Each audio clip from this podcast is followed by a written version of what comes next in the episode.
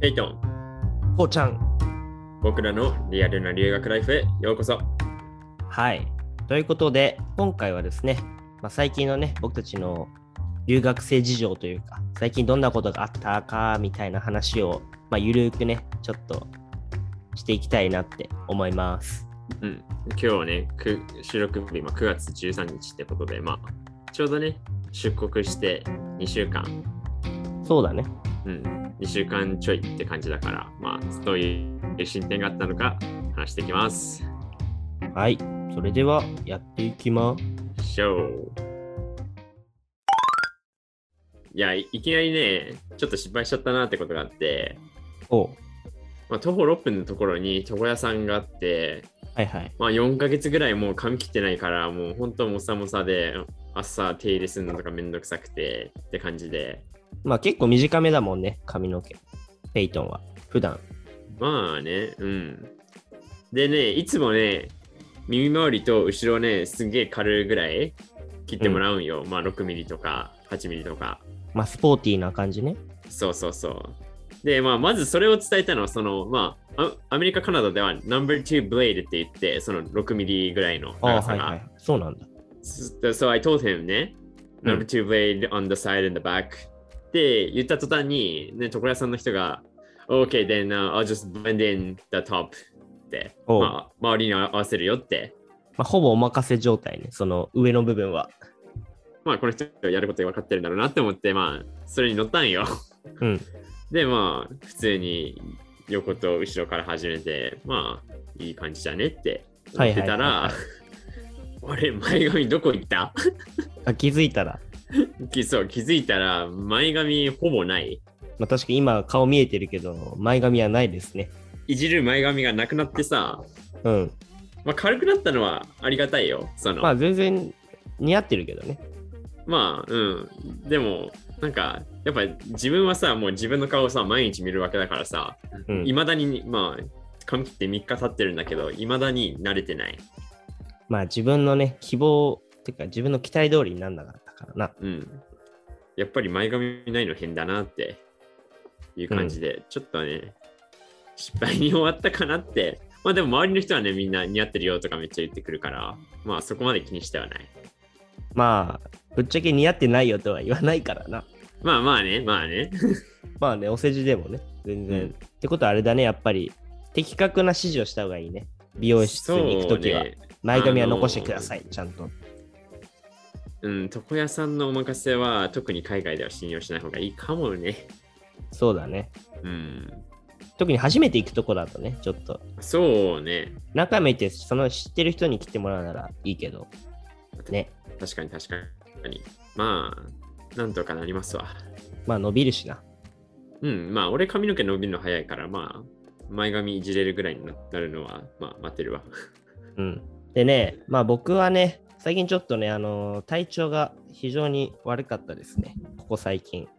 まあなんか、今収録してる時もなんかゲホゲホ言ってるけどね、本当大丈夫 ?Are you okay? まあなんかね、あのー一応そのコロナのテストを受けて陰性だったからコロナではないんだけど、 Woo! それはいいとして、普通にね、風邪ひいたと思う、なんか。えー、マジでなんかね、まあ部屋のエアコンのせいだと思うんだけど、うん風が直当たりすんの。まあ生活リズムとかもあるんじゃないそうね、そういうのもあるとは思うんだけど、夜更かしとかしてね。うん。してたのもあると思うけど、それにしてもやっぱりエアコンの風直当たり、部屋の中乾燥、でも起きたらもうなんか砂漠状態みたいな、それぐらいのもうカラカラ。いやでもうちもね、きょ2年前両親の時は本当し室内は乾燥してたわ。まあ特に冬場はさ、暖房をボーボーボーボーってなつけっぱなしだし、そうね、それを消す設定だってないよみたいなわけだからさ。そうなんだよ。でさ、まあ、それでね、結構なんか、まあ、喉とかならまださ、別に授業とかに支障ないわけだからいいんだけどさ、なんか微熱と頭痛が来ちゃってさ、わお。その時にね、もう、うわ、これ、どうしたらいいんだろうって思って、まあ、日本からちょっと、カロナール、あの、解熱剤みたいな、痛み止めみたいな、結構有名なやつ。ああ、うん。 でも4錠しかなくて、僕、普段さ、体調悪くなんなくてさ、そその健康な子だからさうん。って思ってあんま持ってこなかったのよ薬、うんそしたら案の定こうなっちゃったからやべ薬切れるわと思ってさいやでもこれ薬ないとやばいなと思ってでもさアメリカの薬ってさなんか聞いてた情報によるとさ日本人の体よりアメリカ人って体大きいからその量が多いというか薬のうん。だから日本人が飲むとなんかその取りすぎちゃって逆に危ないみたいなとかなんかいろいろ聞いてることあったのいや、俺は聞いたことないよ、それ。嘘普通にアドビで取ってたよ、そのカナダで高校留学中とか。まあでもなんか僕はそんなこと聞いてて、え、アメリカの薬大丈夫なのかみたいな思ってたんだけど、まあいざ調べたらね、別になんか全然大丈夫だったから、うん いやいや、大丈夫だって。それでまあなんか、タイレノールかな、まあうん、うんロキソニン的なうん日本でいう。まあ、イブプロフェン剤ね、その成分の名前で言ったら。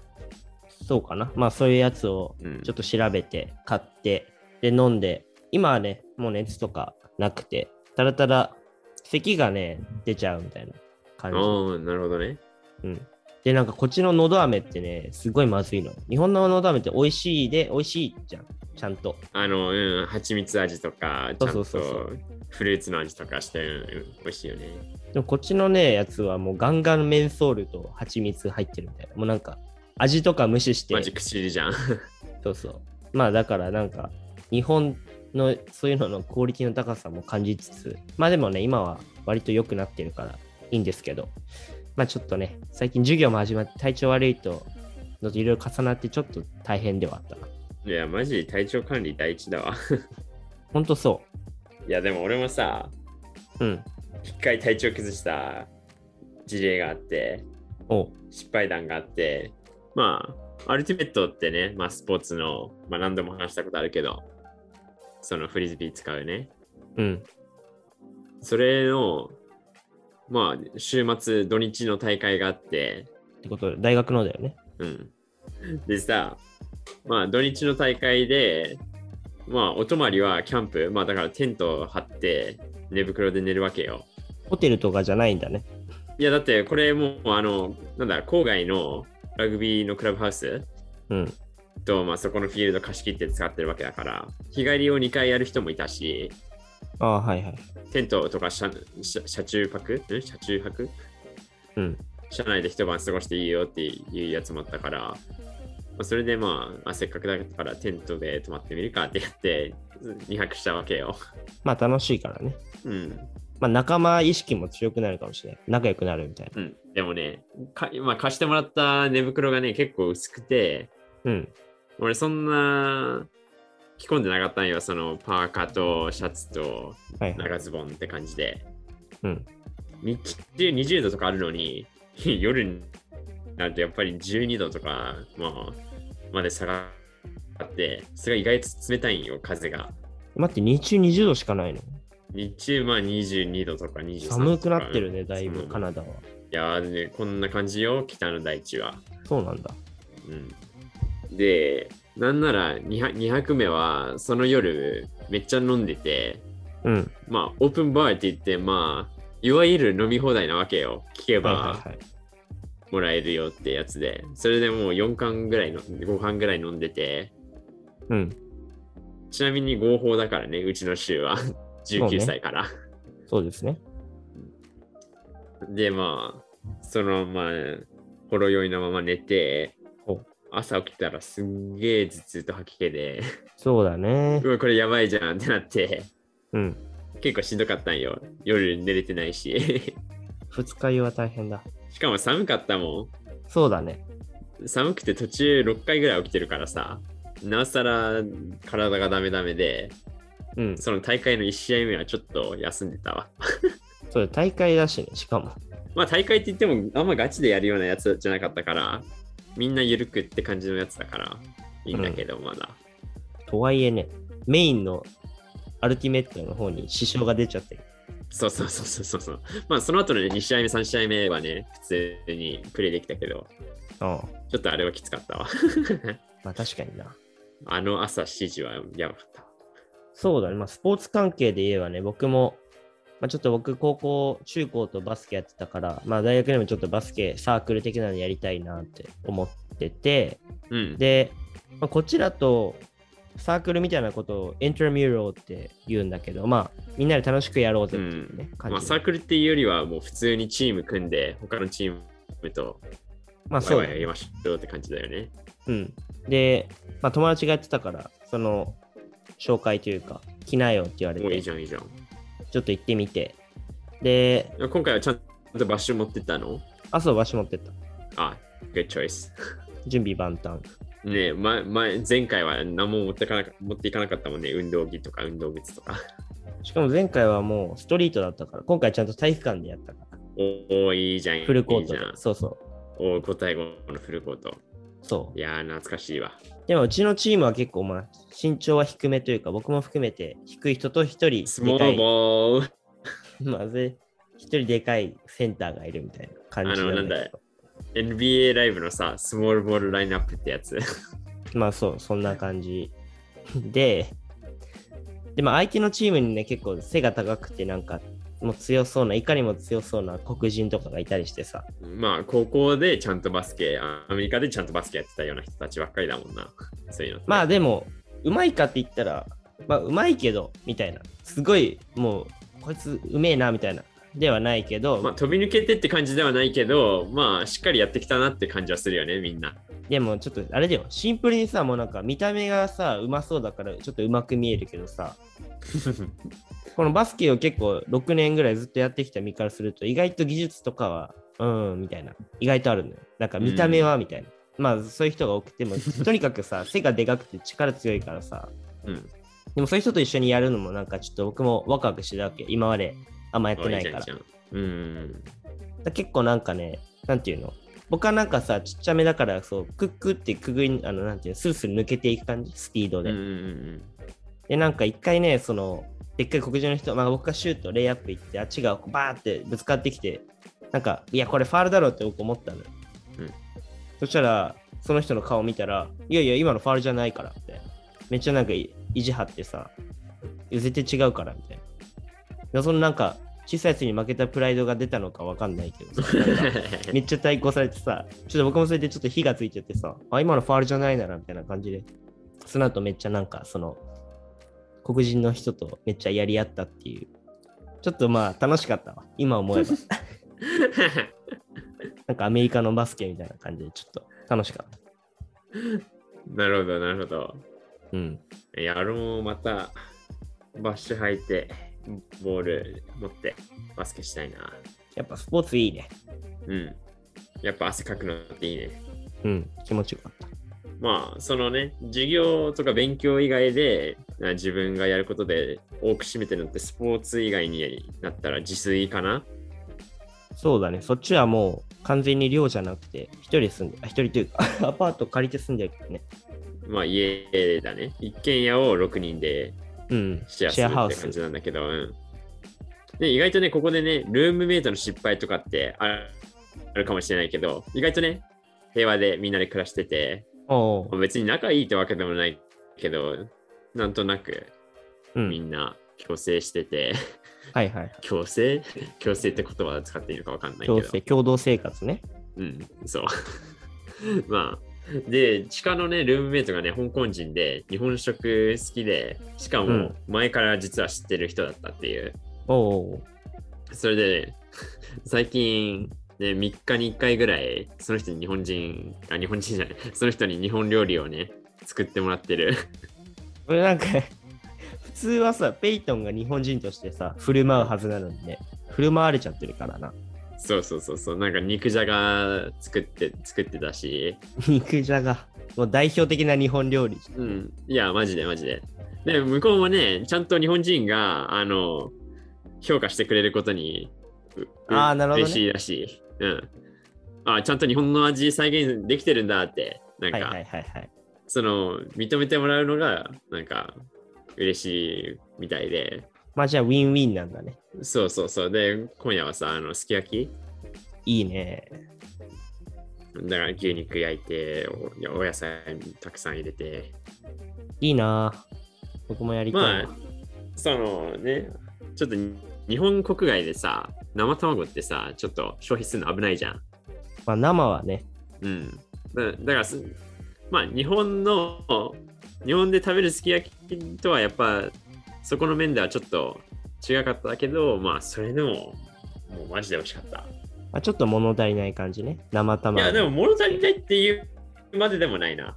ああまあまあ、まあまあ、確かに卵ってまあ、100点のやつを120点にするって感じだからな。そうそうそうそうそうそう。そっかそっか。いいな、でも。そういうルームメイト欲しいわ、僕も。うん。いや、だから、本当ね、知らない人と住むのは、やっぱり怖いよ。まあそうだよね。でも、まあ、一人だけね、知ってる人がいて、しかも料理作ってくれるっていうのは、本当ありがたかったわ。ありがたいわ。いいじゃん。だから、まあ、こっからも、なんとか、この、共同生活できるかなって感じだ。じゃあ今度はペイトンがその人のために香港料理を作らないといけないよ。いやいや、逆にいやいや、なんで香港料理になるのだってあっちは日こ本こ食料理でいいじゃん。あっちは日本食作ってくれてん だからさ。香港料理でお返ししないやと。ややいやいやいや、今今度、今度僕があのとんかつ作りますわ。ああ、いいじゃん。あの、ちょうどね、スーパーで、おパン粉あるじゃんってなって、おおい買っちゃおうって。あ、もう、でもパン粉買ったらもうとんかつ作んないとなって。あ、しかも YouTube で、ね、チー。ャンプああ、ス、はいはい、ジャはパい。ニーズキッチンっていうね、動画、ああの、動画、チャンネルあるんだけど、うん。その人のヘル t ーとんかつレシピでね、しかもね、ディープフライヤーつかな、ディープフライしなくてもいい。その、きちょっと危ないね。油で揚げなくてもいい。うん。とんかつの作り方っていうのをね、動画、そういう動画見つけたから、もうそれをね、今度、時間のある土日に実践しようかなっておおー。思ってる。もうこれが、my next 実践チャレンジ。それ口約束にならないようにね。言ったはいいけど、結局やらないみたいな、やいやい多や、そうだかパンら、だそういうからパタパーン。ン粉パン粉買うっていうね、フ i ース t ステップはできてるんだから。で、あの、オーブントースターもちゃんとあるから。あ、そう。あとはもう本当その牛肉買うだけや、あ、牛肉じゃない、豚肉買うだけやから、ちゃんとやりますよ。じゃあ来週の収録の時にはその話が聞けるかな 期待しといて、あの写真も送るわ。 オッケーオッケー。あ、というか前回送ってって言ったさ、あの、はこうちゃんが8匹着てる写真、あれ送ってよ。分かったよ、送るから。あれはあの3人の友達のさ、ぐるぐるちゃんに送ってよ。 わかりました。ここで言わなくていいでしょ。めっちゃパーソナルだ。いや、だって、ポッドキャストで出た話だ。 その8匹来たっていう。まあまあ、はいはい。そうですね。じゃあ送りますから。ということで、今回は、まあ、ゆるーくね、僕たちの、まあ、こっちのアメリカ、カナダにね、来てからの生活、2週間ぐらいの生活で何があったかみたいな話をちょっとゆるーくね、まあ、世間話的な感じでそうね話して いったんですけど、まあ、まだね、序盤だからあんま勉強に熱も注いでないし。そうだね、まだリズムがね、うんままあ、とりあえずはなんか日本からかけ離れた生活に慣れようって感じだよね。でまあとにかく楽しもうって感じだよね。そうだね、ねコロナがまた爆発してね、その今の生活がまた一変する可能性もあるから、まあ確かに、今を楽しむ。うん。いや、それはあちょっと大事にしてるわ。またいろいろ制限とか飛び出そうだし、うちの州では。そうなんだ。うん。まあお互いこれからもが頑張りましょう。はい。